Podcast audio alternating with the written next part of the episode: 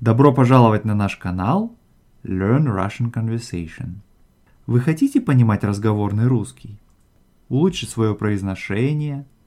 Хотите знать много полезных слов? Слушайте наш подкаст и одновременно следите за разговором по транскрипту.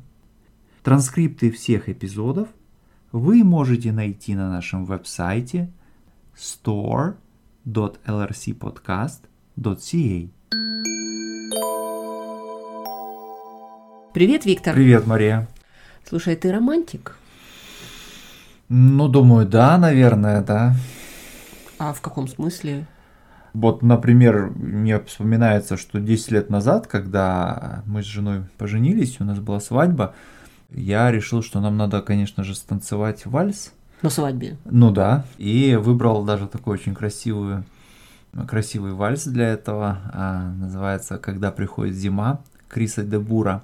И мы с женой осваивали этот танец. То осваивали. Есть до этого момента вы танец этот танцевать не умели, да? Я вообще не умел, вообще не умею танцевать на самом деле, да, я... И сходу выбрал вальс. Ну да, да. Видишь, в детстве я помню, что меня водили на танцы, но для меня это было настоящее мучение, и, в общем, танцевать я так и не научился. Но, а тут, поскольку свадьба, ну какая же свадьба без вальса, да, вальс это же...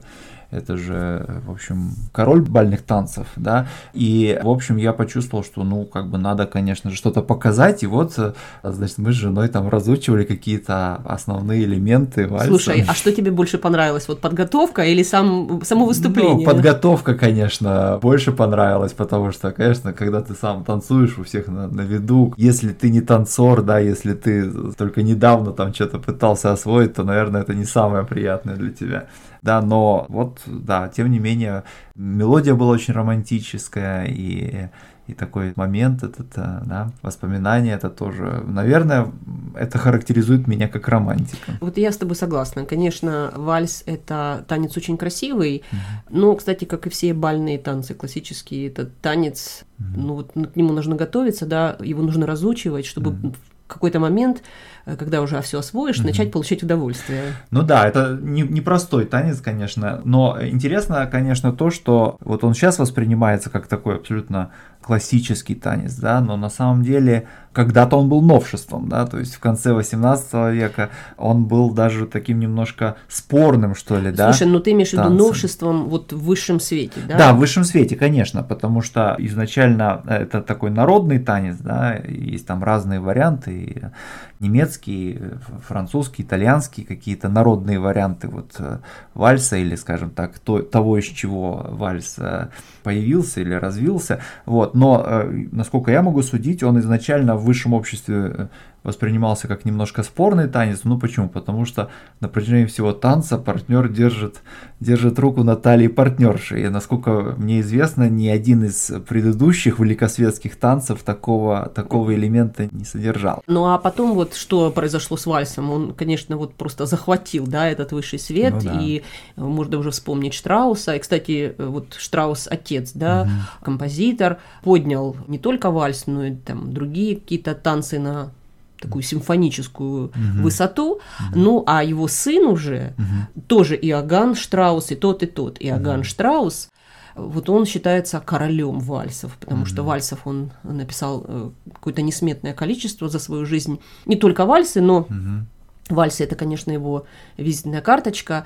Кстати, знаешь, что у них там семейная история очень сложная, потому mm-hmm. что когда сын рос, то отец, я уж не знаю по какой причине, что там происходило, но он запрещал заниматься музыкой всем своим детям четверым. Mm-hmm. И тем более старшему. А старший как раз ужасно хотел заниматься музыкой и все равно все-таки стал музыкантом. Но это на самом деле наводит на мысль о том, что были же и другие семьи, да, в которых с поколения в поколение, значит, передавался талант. Ну, конечно же, другой такой, наверное, еще более известной семьей была семья Бахов, да. И, конечно, я согласен с тобой, что Иоганн Штраус-младший – это такой король, король вальсов, и, конечно, вспоминается там на Голубом Дунае, да? Да, на прекрасном Голубом на прекрасном Дунае. Дунае. Да, да, очень красиво. Ну... А еще можно вспомнить роман Толстого «Война и мир», где главная героиня Наташа Ростова очень сильно переживает в момент ее первого бала, потому что ей хочется танцевать, да, и она боится, что ее никто не пригласит. И, наконец, появляется Андрей Болконский, тоже фактически главный герой, который ее приглашает, они танцуют вальс. Да, они, конечно, танцуют да, конечно, вальс. Конечно, танцуют вальс, да. И это такой один из, наверное, самых известных и запоминающихся вальсов вот в русской литературе и, может быть, даже отчасти и в мировой. Вообще, вот можно сказать, что, в общем, вальс – это состояние души? А, безусловно, конечно. Да. Ну, хорошо. Ну, угу, пока. Пока. Это был настоящий разговорный русский на канале Learn Russian Conversation. Транскрипты доступны на нашем веб-сайте стор точка эл ар си подкаст точка си эй. Всего вам доброго, до свидания.